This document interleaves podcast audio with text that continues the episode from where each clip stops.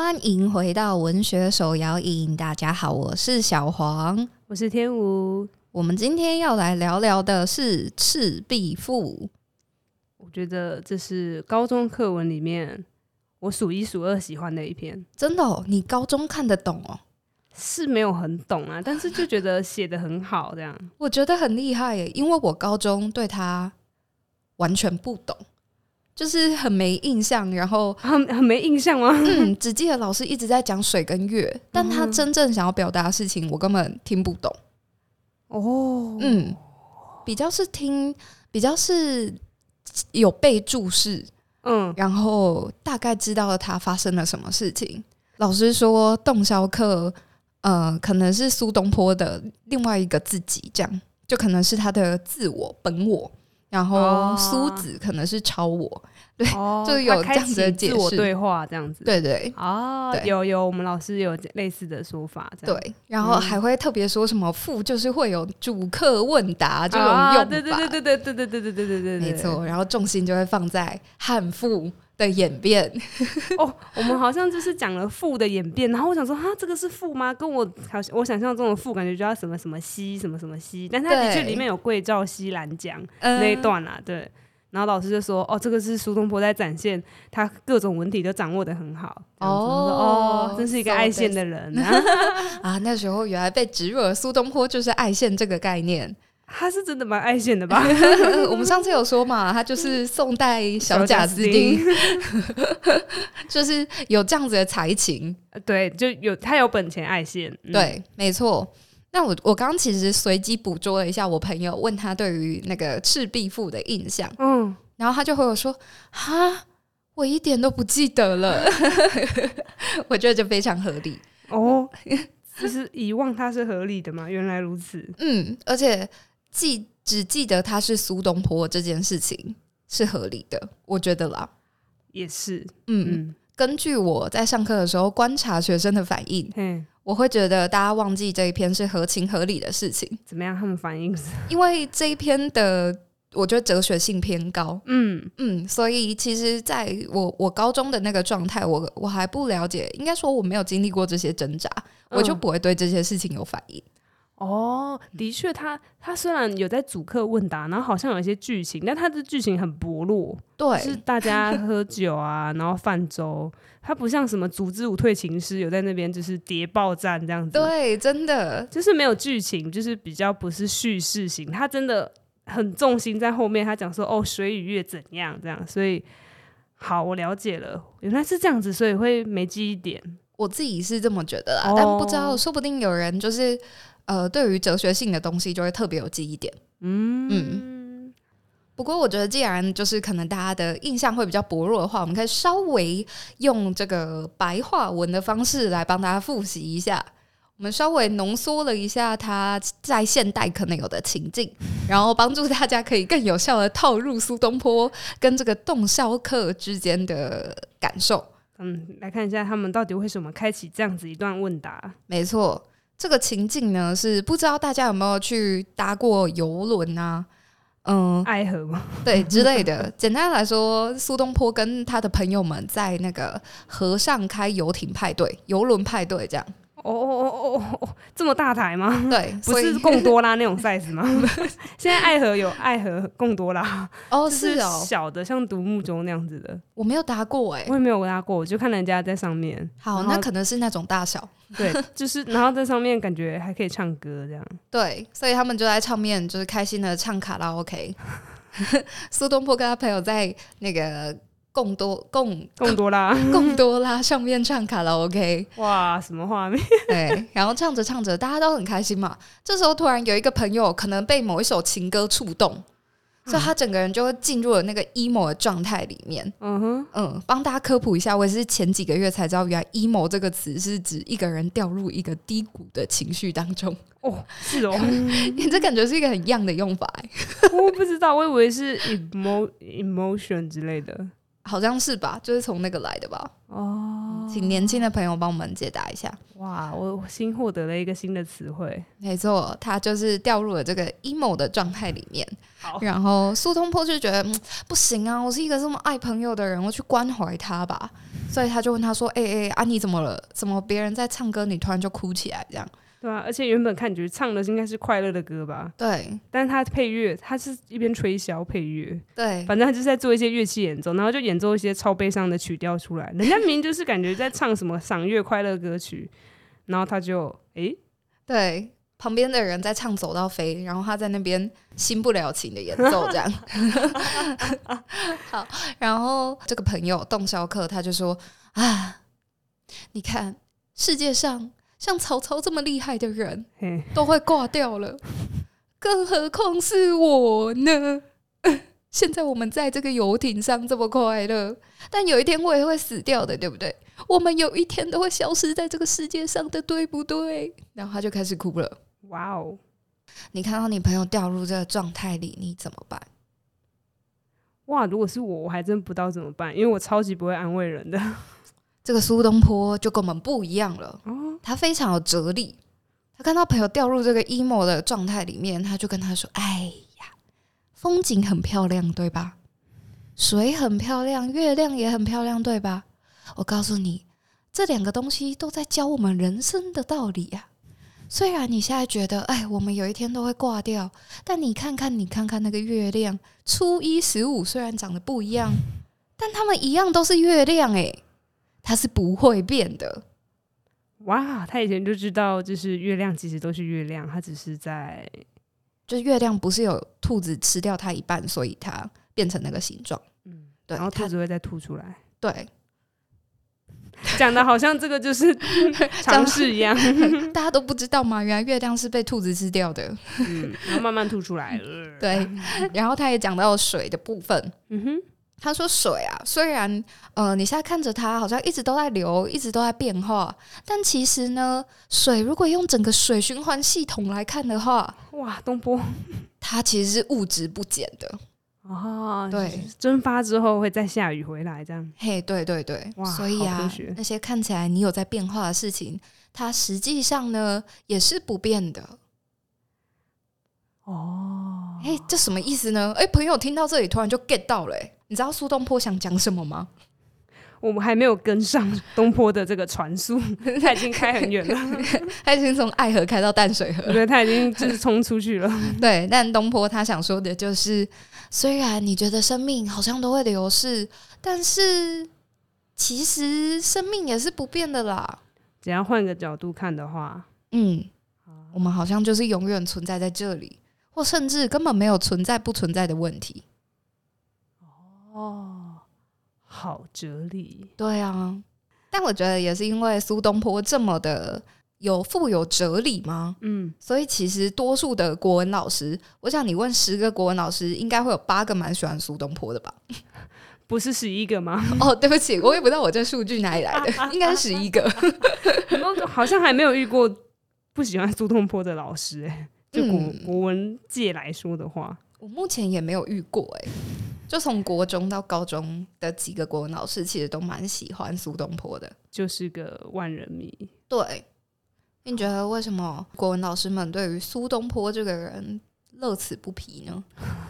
乐此不疲，我觉得除了他的文章被选了不少之外，他的这个人格魅力吧。哦，他。我记得课本以前有选《定风波》，对，然后就是什么“莫听穿林打叶声”。我记得我高中也超爱，我还会把它抄在我的笔记本上面。哎、欸，我也很有印象哎，我国中后面那个同学用立可白写在他的那个桌垫上面。同学这样对吗？哎、欸，这样你是蛮有风趣、蛮蛮风雅的、啊。人家可能都写什么那个呃。我有我骄傲的倔强，然后他写 他写 莫听穿林打叶声，也无风韵也无晴，超很挑配。然后我觉得像《定风波》里面，他展现的就是一个很潇洒的，就是哦，风雨这么大，但是呢，谁怕？我竹杖芒鞋轻胜马，面对这么样子。可能艰艰险的挑战，但他还是就是很帅的这样走过去，嗯，然后走完之后也无风雨也无晴，就是一种哦看淡的洒脱。但是其实明明就是大家老师都会讲到说，哦，他的生命就是那时候过得蛮惨的，就是被贬谪这样，可是他居然还可以这么豁达。我觉得他的这种豁达，应该是大家会喜欢他，或者是崇拜他，想要把他当成一个榜样的一个蛮大的原因，因为大家也会希望自己可能在遭遇挑战的时候，可以像他一样很潇洒的说“谁怕”，然后往前走。嗯嗯，我觉得我蛮同意这个说法的，这也是我自己很欣赏苏东坡的一个地方。嗯嗯嗯，因为如果在想自己如果在他的那个状态里面。就是他经历了丧母、丧父、丧妻嘛，嗯嗯，然后又丧子，嗯、然后又被贬谪，嗯，嗯，但是他还是可以保有这样子的豁达，嗯，我就觉得哇，这这是一件很不容易的事情，要有多强壮的心灵才可以做到这件事。嗯，感觉一个部分来说是他的人格魅力会让大家想要像他一样，嗯，然后同时他的这个人格魅力好像又来自于他的一种，我觉得他的个性。很可爱，可爱吗？虽然爱 线，但是可是可爱的爱线。嗯，怎么说？就是。哦，先不讲爱线，我觉得他可爱的一点是他很很真吧。嗯，就是我记得他被贬到海南岛那边的时候，他还写出就是哦，这边的那个荔枝我从来都没吃过，哎，超好吃，我一天要吃三百颗这样。然后就觉得哦，人家如果被贬谪的话，可能就是觉得说天哪，我被贬到一个最难最偏远的地方了，我的天哪，我接下来要怎么办？呃，好难过哦。但是他是哇，这个。第一次来这个地方，哇，没有吃过荔枝诶，好好吃哦！小心不要吃太多，鼻血 会喷出来。然后就觉得，诶，这个人他在面对他的呃人生的可能像是窘境的时候，他还是可以用一种自己找乐子的方式去做。我觉得这点真的很可爱。嗯，这个让我想到我之前桌面放的一句话，就我之前很喜欢看《两天一夜》。哎，我讲过吗？我好像看过你那个桌面。对，就是我那上面就写着“谁能胜过享受之人”。嗯嗯，就是因为两天一夜是一个把把大家会丢到绝境的一个 实境节目。哦、就比如说他们会去无人岛，然后要自己从捡垃圾开始搭起一个帐篷。嗯嗯，那些看起来很挑战的情况，但是就是这些成员们那时候我觉得很欣赏，就他们说出了这句话。就是谁能胜过享受之人？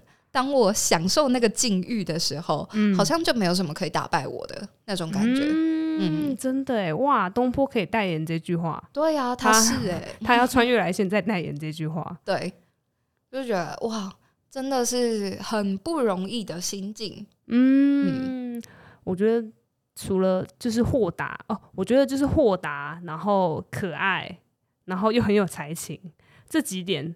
就很足以吸引大家爱他了吧？嗯，好吧，也是的，认认证盖章，对，完全认证。嗯，但我觉得今天要跟大家分享的这个前后赤壁赋，好像有一点稍微翻转苏东坡的这个形象。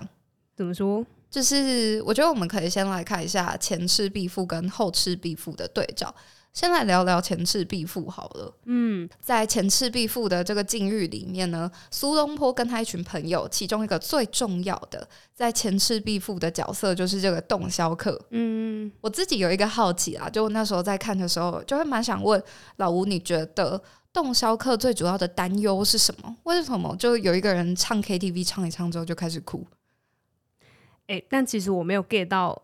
洞箫客在难过什么？欸？我我我对于他的这个突然开始吹很悲惨的音乐，很悲伤的音乐，我我没有，我其实没有跟到。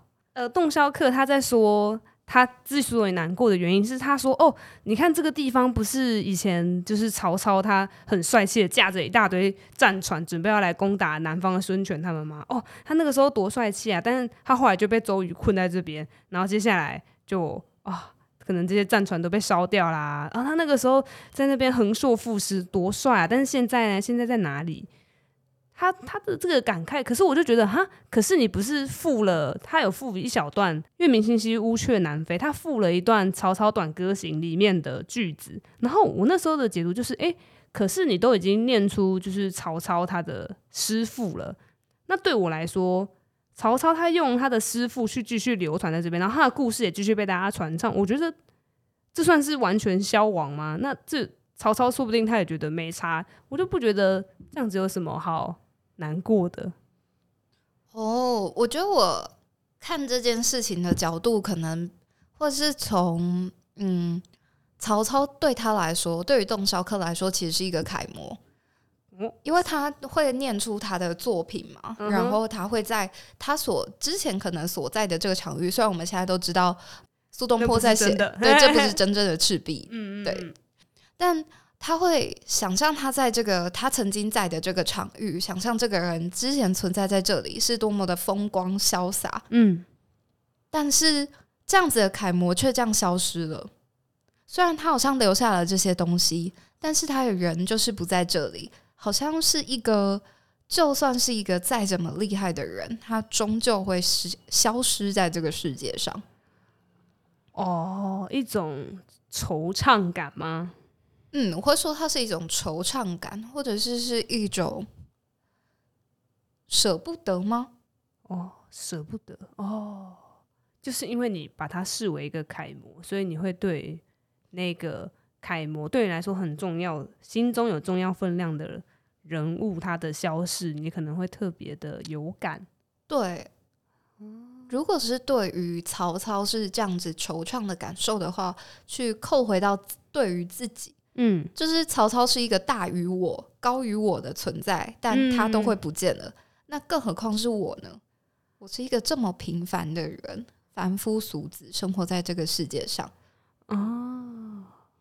哦，好，我好像稍微可以理解一点了，因为他好像特别去强调说，哦，他逐鹿千里，就是带了这么多战船，而且他又是丞相，地位很高。但是他们现在这个状态，他说什么？哦，我们侣鱼虾而有麋鹿，就是我们算只是平凡的在人间打滚的人，跟曹操就是差了十万八千里，然后他们都会死掉了，何况是我们这种小人物？嗯。这样子对比出来的一种伤感，稍微可以理解。你刚刚讲到那个楷模的消逝的时候，我想到的是去年英国女王过世的时候。就虽然她也不是什么离我们很近的人，但是就是她算是一个呃世界上她是举足轻重的人物。然后当这样子一个这么大的人物过世的时候，心里真的是会有一点波动，嗯，就会觉得啊。啊，他过世了，然后觉得世界好像因此有了什么样子的改变。当然，那改变对我们来说不是那么直接的，但是会感受到哦，一个时代的转变好像开始进行了，好像就是类似那样子的震惊的感觉吧。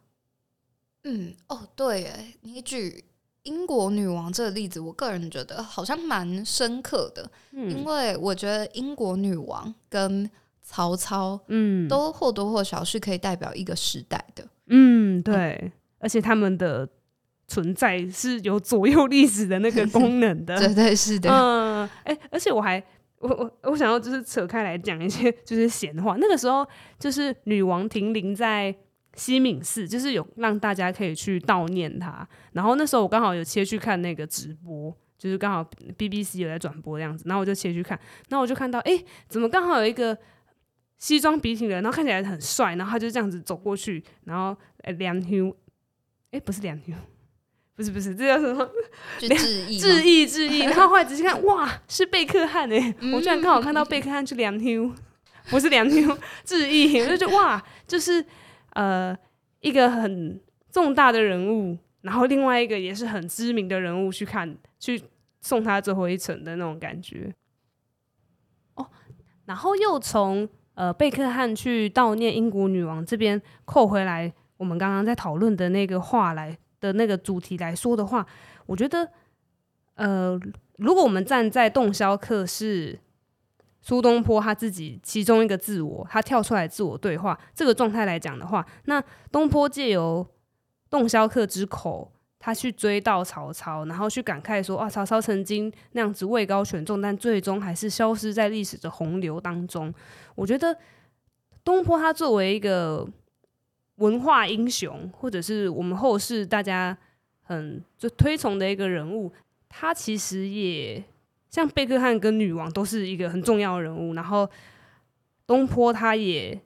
这样子去追到曹操这个重要的历史人物，我觉得这件事情还蛮有趣的。当然，东坡那个时候，我不知道他有没有自信，觉得自己以后已经是历史上留下一笔的一个大人物啊。但我猜他应该有这个自信。但他的这个追悼，就让我们这种后人来看的时候，会觉得很有意思。就是他跟曹操其实后来也都在历史上占了很大的篇幅，然后他他也是一个我们会去追到他的人物。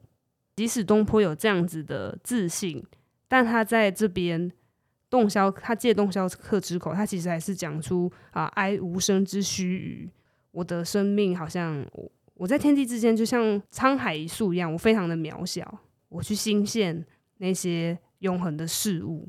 嗯，他即使有那样子的自信，他还是会去新现他想要追求更永恒的东西。在这边，他所谈到的我。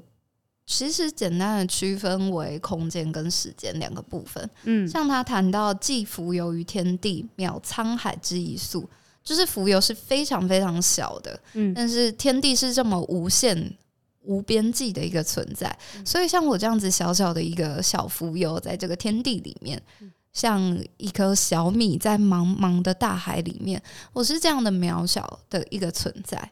所以我觉得回扣到你刚刚所说的那个伟大嘛。嗯、其实东坡在这里看见的自己是小的，嗯嗯。除了空间之外，在时间层面，他也提到了“哀吾生之须臾，羡长江之无穷”。他其实对于无穷无尽的时间是有向往的，因为相对比之下，就会觉得自己的存在时间也非常的短暂，好像就是当这个肉身不见的时候，所有的功成名就。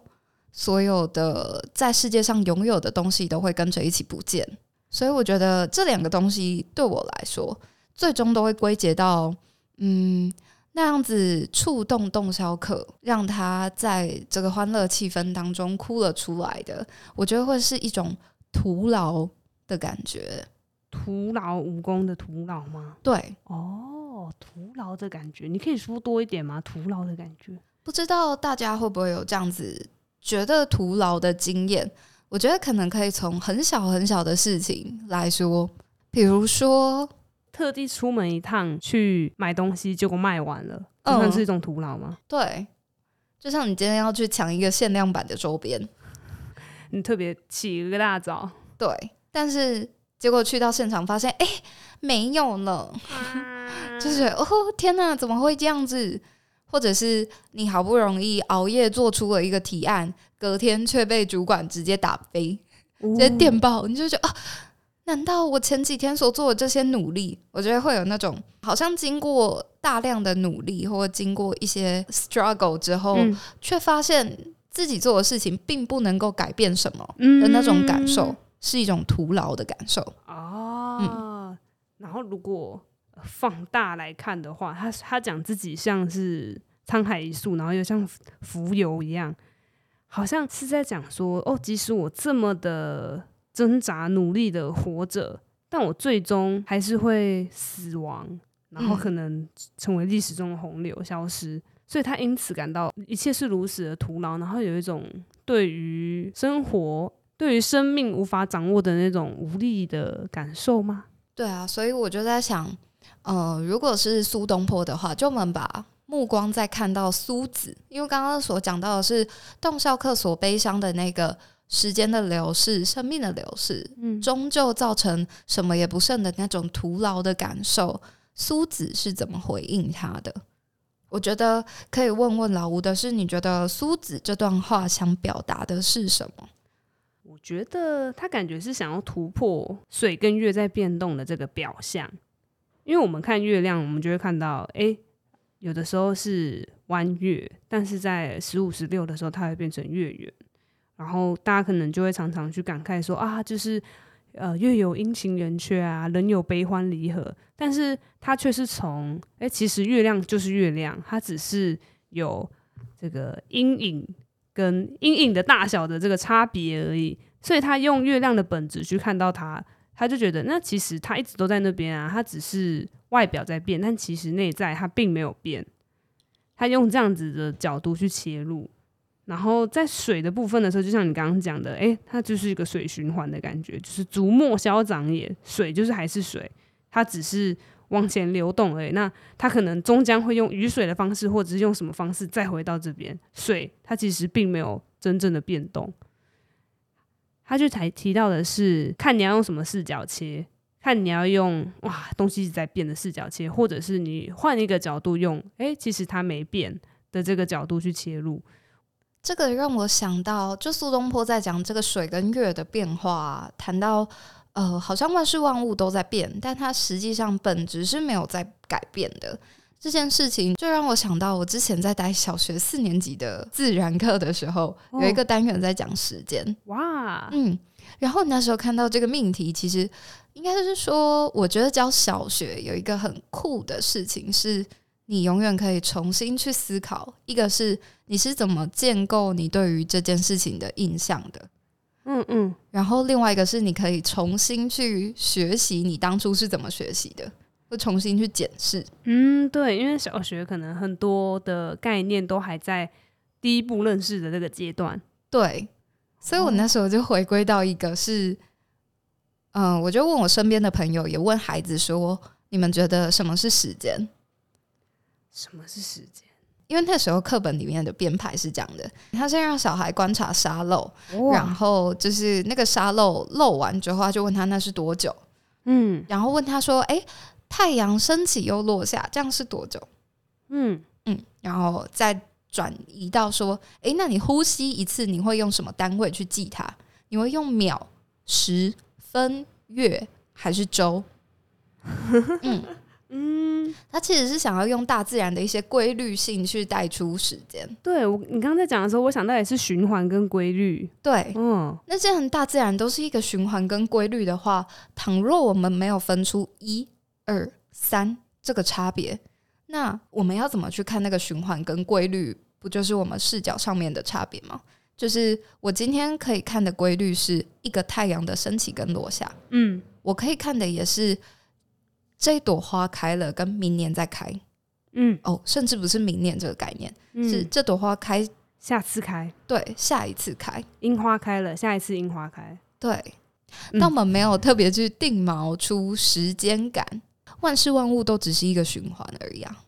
如果我们没有去定锚说，哦，比如说，呃，十二月、一月的时候茶花会开，你所看到的就只是，哦，去年我家后面的那个茶花又开了。嗯，你只会用哦，我又看到它开了来看，你不会去定出一个明确的时间点，对，你不会有一个数字去数它，对，哦，然后这个是没有时间点的概念，嗯，然后我觉得还有一个很神秘，我觉得学生很可爱的现象是，嗯、那时候刚好我们教室里面的时钟坏掉了，哇，然后他就一直卡在就是下午三点五十几分那边，嗯，嗯，所以学生都会说老师要下课了。要放学喽！你看时间这样，然后就觉得，嗯，如果当今天时钟一直告诉我们现在是三点五十几分，然后我们被那个时间所框在那里，我就会永远觉得那个时刻应该要做这件事情。哦，三点五十五，快下课了。对，哦，四点校车要来了。对，我们就会有一个现在应该要做什么事情的那个。对。哦，我觉得年龄焦虑也是这样来的。哦，我已经三十岁了，对，就会被限制说你在这个时间点你应该要做什么。你说的太好了，年纪的这件事情哦，对，最近有，我现在没有啦。我现在就在想说，哎、欸，对啊，如果原始人会去担虑担心说，哦天哪，我二十九岁了，怎么办？怎么办？我明年就要三十了，不会，他们不会想到这个，对他们就只会想说，哎、欸。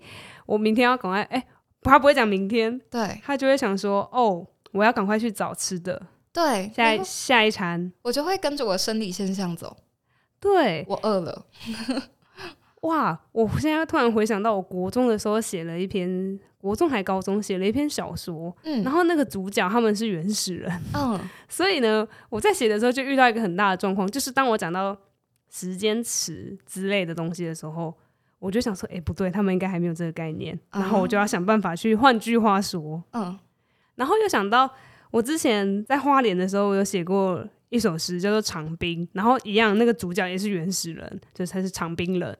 那时候我就有一句是，呃，如果没有人在等我，那什么是长，什么是短？就是他去追问说，时间是什么东西？那如果我并没有要特别去做某一件事情，或者是等候某一个，那我何必去计算时间？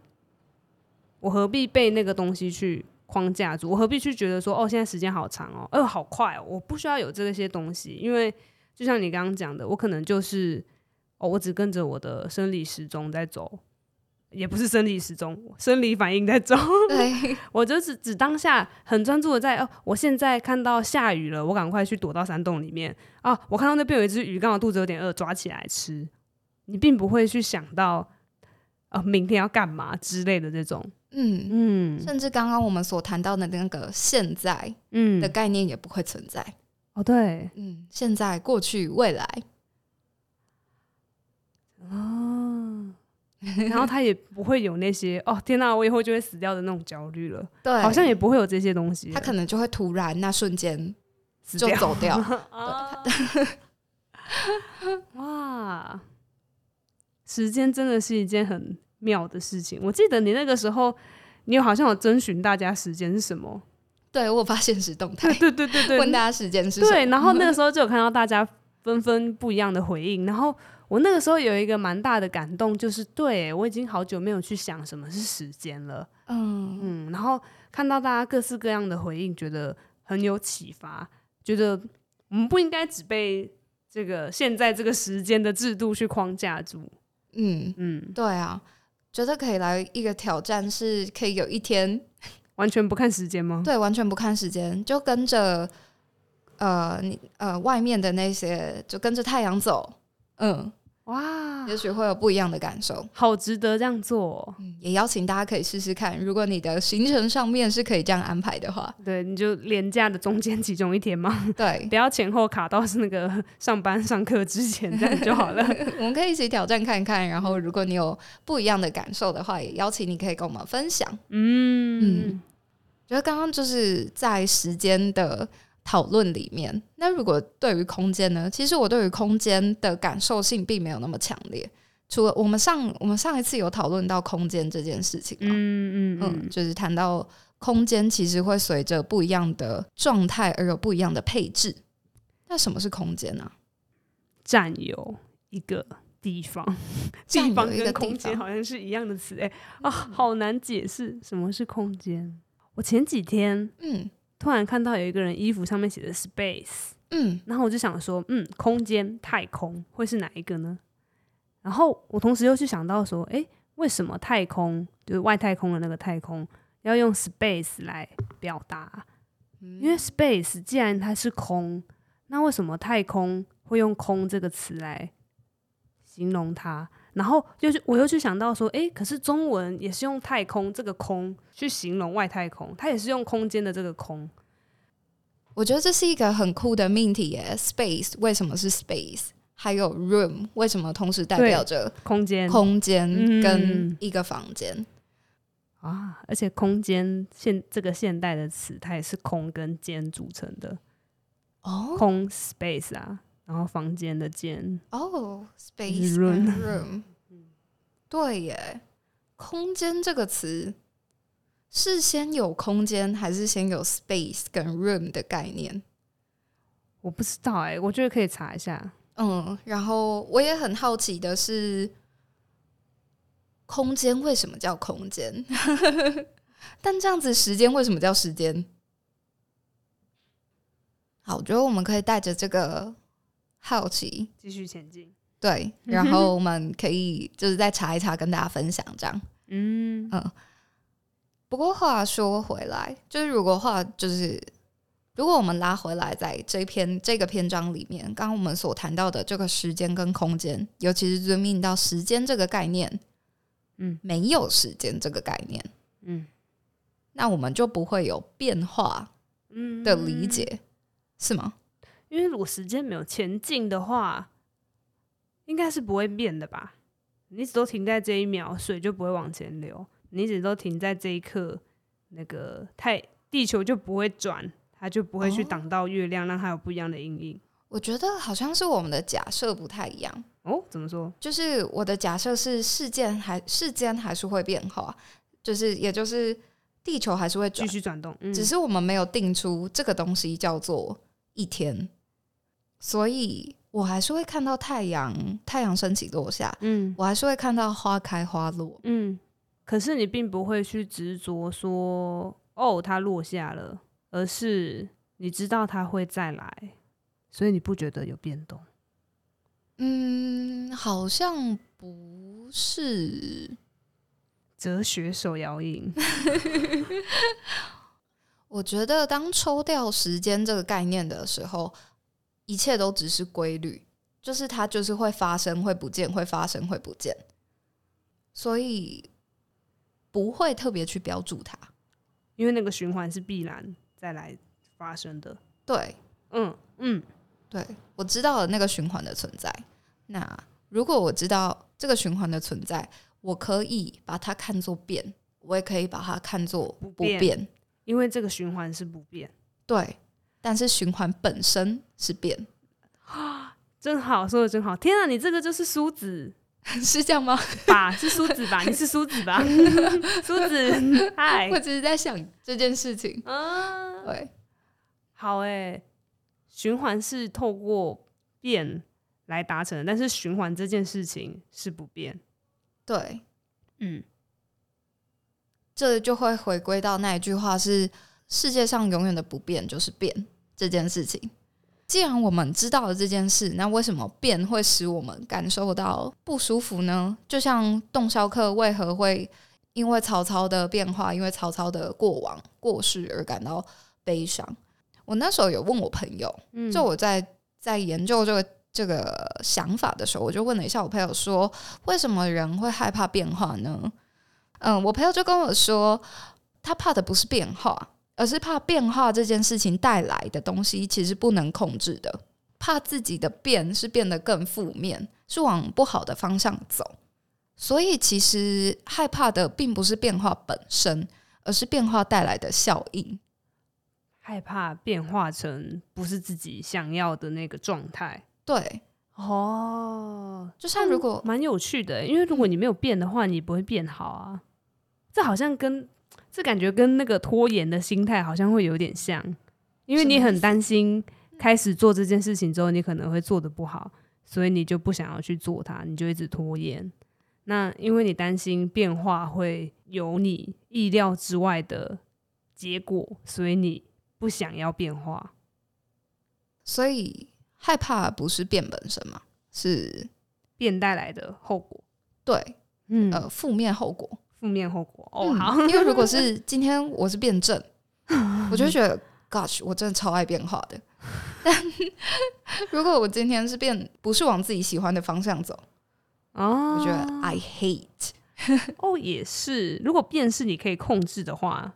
那应该是会会是一件有趣好玩的事情。孙悟空七十二变，耶！我今天想变什么就变什么，但通常变不是这样子的变。嗯嗯，那我就会想说，他为什么要在这个时候谈变？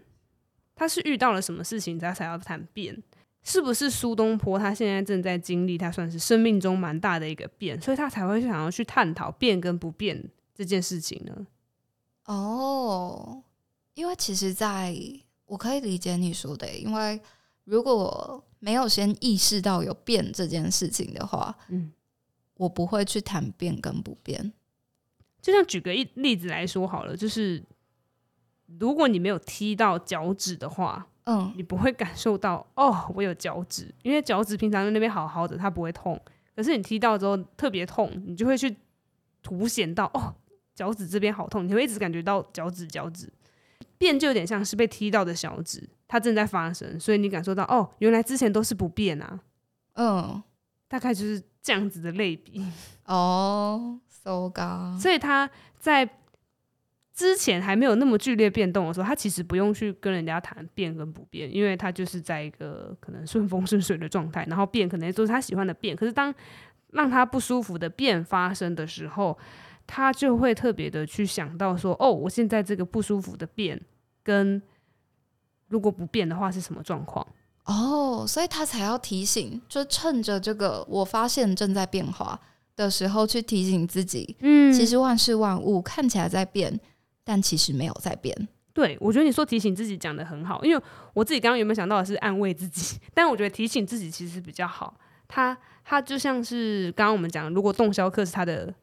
分分灵体，如果是他的一部分的话，他想要透过去安慰那个会对于这些变动感到惆怅、难过的自己，他想要去告诉他说：“哎、欸，但其实变跟不变也可以这样子解读哦。其实你也可以这样子看待这些变化循环哦。他很像是要去勉励自己，可以继续往好的变化，甚至不好的变化也算了，他也可以接受它。我们一起继续这样子往前进，不管有不管有什么变化，我们都这样子随着它，因为变化本来就是人间一定会发生的事情。”他想要这样子去跟自我对话，这样子去提醒自己。嗯，我觉得我很喜欢前赤壁赋被结尾在这边，就是是一个提醒这件事情。嗯，对，他很在在这篇，他很有架构，嗯的去拉出了两个对比，用自己去提醒自己，嗯这件事情。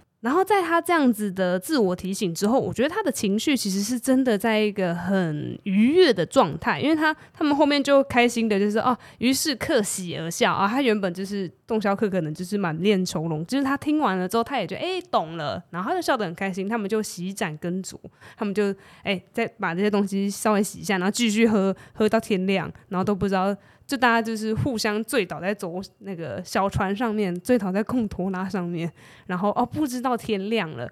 我觉得那是一个很有点像是自我的自我对自我的提醒之后那种心情畅通的感觉。然后他们用一个哦，我们开心喝酒的这个状态来表示，这边也很，我觉得也很呼应到他前面有讲到说哦，就是。苟非吾之所有，虽欲好而莫取。就是如果这些东西不是我的，那我就是一分一毫我也不要去想要占有它。但是他却提到的是，哦，江上是清风，然后这些明月这些东西我看到了之后，它当然不是属于我的。这些江啊月啊那么大，我怎么可能拥有它？但是我看到之后，我可以去欣赏它，我去对它有可能喜好之情。这些东西我心情愉快。这些东西是我自由可以做的。他最后那边就是醉倒在桌上，我就觉得哦，他们现在就是非常的在享受这个江跟月带给他们的享受。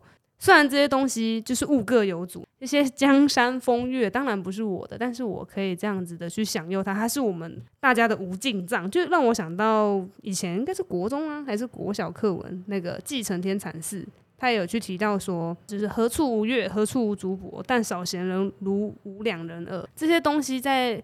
这些月亮啊、竹帛到处都有，但是呢，懂得欣赏的人才能够真正的去欣赏它。我刚刚差点要讲拥有它，但是对他们不是拥有它，而是去不占有的去欣赏、去爱好它。我觉得那才是真正的跟这个东西产生好的关系。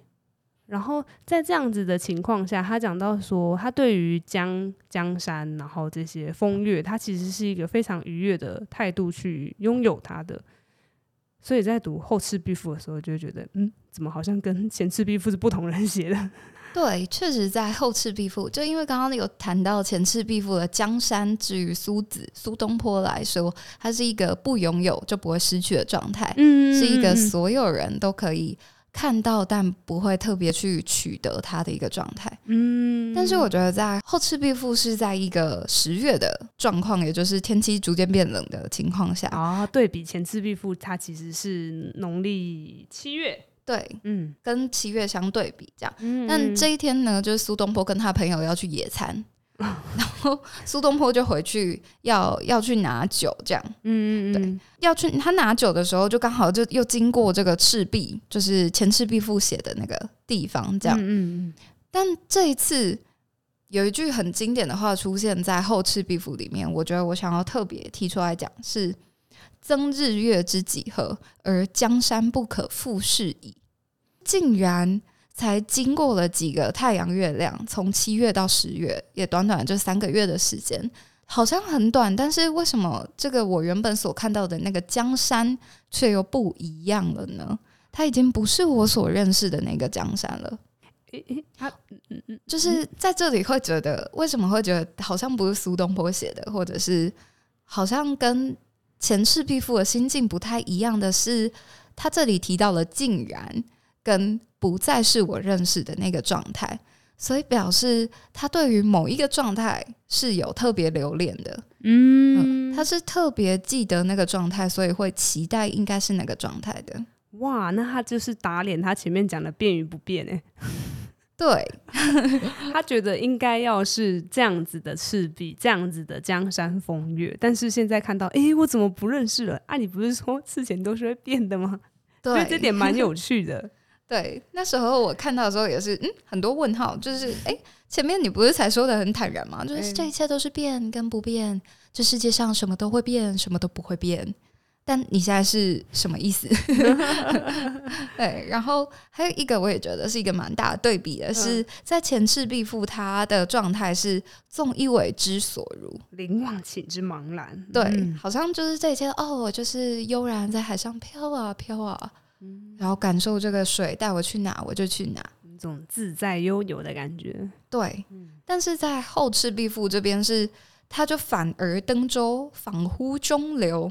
听其所指而休焉，有一种放最牢的感觉啊！好啦，他想要带我去哪就去吧。可是的，跟前面那边的那种游览是不一样的，而是一种你想对我怎么样就怎么样子吧，我任你宰割的那种味道。嗯，我读起来是这种味道。我自己在如果通篇后赤壁赋看下来，我的感受也会比较倾向这种，就它不是一个比较正向的，呜，感受它耶一起走的那种感觉，它比较是一个。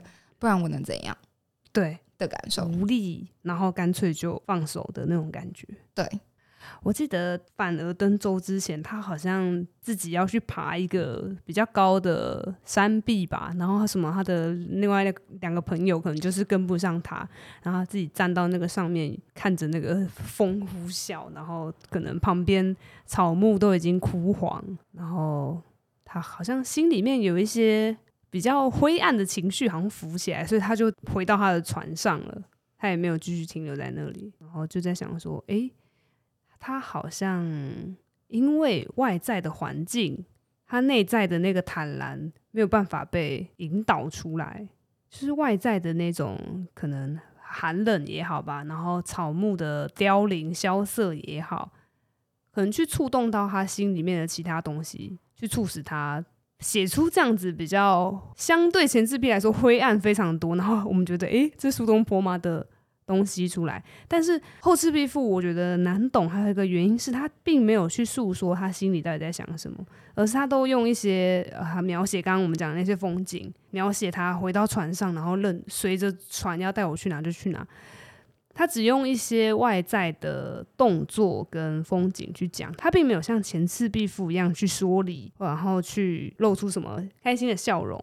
我觉得可能这样子也是让他特别难解的一个原因吧。对，但老实说，我那时候看到后赤壁赋的时候，我很激动，然后那个激动的感受是正向的，就是我那个当下的感受其实是哇。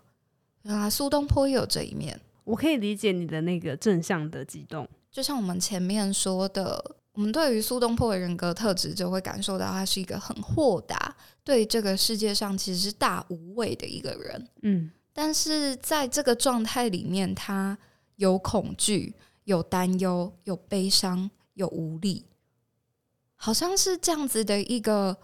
我们觉得他好像时时是一个正向的人，却告诉你说：“哦，我其实也会脆弱，然后我其实也会有觉得无法控制的时候，嗯，但我也同样可以有前赤壁赋那样的豁达，那样去感受到生命其实有很多的变化与不变，然后去感受到没有拥有也没有失去那样子自在的氛围，就会觉得这就是生命啊。”我从你刚刚的分享里面，我还有听到的另外一层是，就即使是东坡这样子的人，这样子我们觉得他很潇洒豁达的一个飘配的男子汉的那种感觉，他其实也会脆弱，好像是去提醒我们说，哎、当你现在伤心难过的时候也没有关系。你看，连苏东坡他也都会有这么棒的时候，何况是我们呢？你可以跟你的这个伤心好好的相处。那东坡可能就是用后赤壁赋这样子的方式去做他的一个可能心灵的出口吧，作为一个心灵的疏通。我 我记得我们之前在闲聊的时候说，这很像他的自由书写。对，就是诶、欸，他他并没有要让我们看懂他到底想要表达什么。对，就是因为我们刚刚有谈到前赤壁赋结构性很强，嗯，但是后赤壁赋，我个人会觉得它相对松，嗯嗯，然后也会出现一些嗯。为什么会出现的东西？譬如说那个白鹤，在《后赤壁赋》里面有一段话是说，呃，那个时候已经到差不多半夜的时候，刚好有一只孤鹤，就有单独一只鹤从江的东面飞过来，然后他们的船上这样，对，然后就这样掠过他的船，然后就这样往西边飞过去。嗯、就这一段其实来的很突然，嗯，因为他前面在讲他看到了这个江山的风景，然后跟。仿佛中流，听这个就是随便这个这艘船，随便这个水带着我去哪我就去哪。突然就讲到了这只鹤，这只鹤也是一直以来让大家觉得很难解的部分。嗯，有的人说他可能就是东坡自己的化身。嗯，对，但我自己对于这个解读，目前还是还还没有到很说服我。嗯嗯，我也觉得我自己是觉得有可能真的就是实景，那他可能真的就看到鹤飞过。然后在这只鹤飞过之后，他就梦到了一个道士跑来找他，然后跟他拱手作揖说：“哎，赤壁之乐游乎？你来赤壁玩，开不开心啊？”然后东坡在梦里面问他说：“问他名字。”然后这个人就低头不回答。东坡在梦里面就说：“啊，我知道你是不是昨天飞过去的那个？是你吗？”道士就是笑一笑，然后东坡就惊醒。这篇文章就停在“道士故笑，余欲惊悟”，我就惊吓。醒来，开户视之，不见其处。我打开门要找，然后没有看到任何东西。文章就停在这里，哭吧。哎、欸，完全不知道他在干嘛，就是这个结尾是发生什么事情？对，他留了很多想象空间在里面。对啊，嗯、魔幻写实。他说：“哎、欸，我那时候第一次读就什么哈，结束了哈，什么？嗯，他到底想说什么呢？”对啊。我觉得可以有蛮多的诠释空间。那如果是由现在我的状态去诠释他的话，就是你以为他留下了，但他什么都没留下。什么？谁留下什么？哈，就是因为那个鹤是这样掠过他，他有经过他，但他又掠过他了。然后我觉得回扣到我们刚刚所谈到的那个状态，就是我有这个状态，但是这个状态也很快就过去了。它既存在又不存在，因为它掠过了，是这样吗？我原本是想说它比较，它是存在过哦，但它又走过了。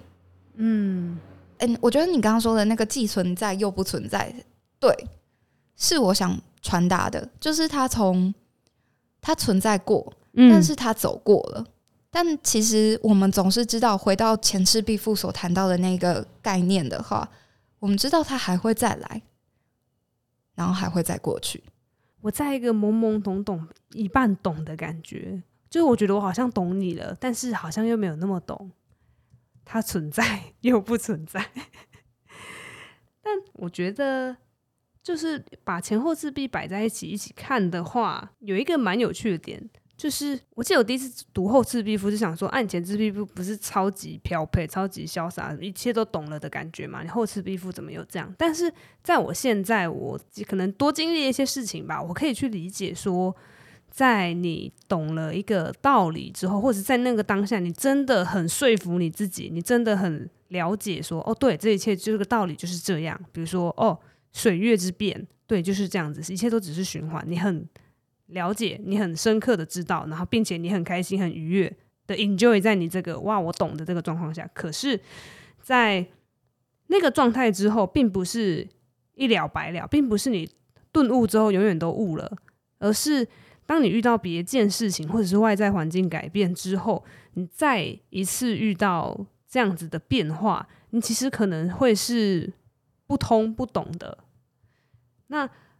我觉得前后赤壁赋对我的一个新的提醒是，顿悟并不是一个一悟百了，你并不是以后都通了，而是那个了解，那个东坡在赤壁赋最后开心洗盏羹酌，然后继续喝到醉倒的那个开心，它是一个领悟的状态，但是这个状态并不是很久都会存在的。它就像东坡，它会像后赤壁赋这样，它会像后赤壁赋一样有那样子难过的状态再次出现。那潇洒的状态的他跟灰暗的状态的他都是他，他们可能会交替着出现。所以你前面有提到说，读完后赤壁赋是一个对你来说有一种激动，那那个激动是正面的，就是有点像东坡用他的生命在告诉我们说，对，人生就是会有这样子的起伏。情绪就是会有这样子的起落，那这一切都是很正常的循环，你不必要那么的在意。你可以在开心的时候，你就开心的在那个状态下，你就开心的泛舟，纵欲为之所如，凌万顷之茫然，你就开开心心的喝酒。那在你很灰暗难过的时候，你也可以待在那个灰暗难过的状态下，你可以自己爬到。呃，荒山里面去看一看，然后随着舟想要把你带到哪里就带到哪里，去去感受那个当下的感受，然后不用一定要勉强自己回到前置壁赋的状态，你可以在灰暗里面没有关系，这样。灵魂的叩问，今天呢，我们从一开始去谈到，其实。我本人 对于《赤壁赋》这篇文章本身的印象并没有很强烈，但是因为因为这篇文章相对来说哲学性是高的，嗯，然后它需要经历过一些不一样的状态变化，再回头去看，也许会有不一样的感受。但今天我们特别去提到，其实苏东坡在很多人的心中的形象是，呃，他是一个豁达、开朗、乐观的人，所以那也是我们喜欢他的原因。但今天透过前赤壁赋跟后赤壁赋两篇的对照，去带出东坡的不一样的样貌。前赤壁赋一如既往的苏东坡跟我们展现了他很豁达、很对这个世界其实了然于心、掌握的那个程度。但是到了后赤壁赋，他跟我们展现的是我自己觉得更难得的那个脆弱。对，他去展展现了他会难过。会感受到无力，会不知道这个世界为什么会变成他不认识的样子，但终究我们都会回到那个循环。我们知道这样的感受会来，这样的感受也会走。如果是你现在在这个状态里，希望你也可以感受到接下来会有不一样的状态。他们就是不断的在相互取代吧，他们都会来，然后都会过去。然后不要苛责自己。今天想要来问问大家的是，嗯，大家是一个喜欢而且乐于接受变化的人吗？那变跟不变这件事情，对于大家来说是怎么样子的呢？什么对你来说是变？什么对你来说是不变？大家现阶段的生命状态，你觉得是比较接近前赤壁赋的泰然，还是后赤壁赋的无力呢？那你是怎么样看待这两个状态的？今天的文学手摇饮就到这边啦。如果大家有任何想要跟我们分享的话，都可以到我们的 Instagram，我们放在资讯栏，然后也可以透过信件与我们联系。那大家拜拜，我是小黄，我是天舞，拜拜，拜拜。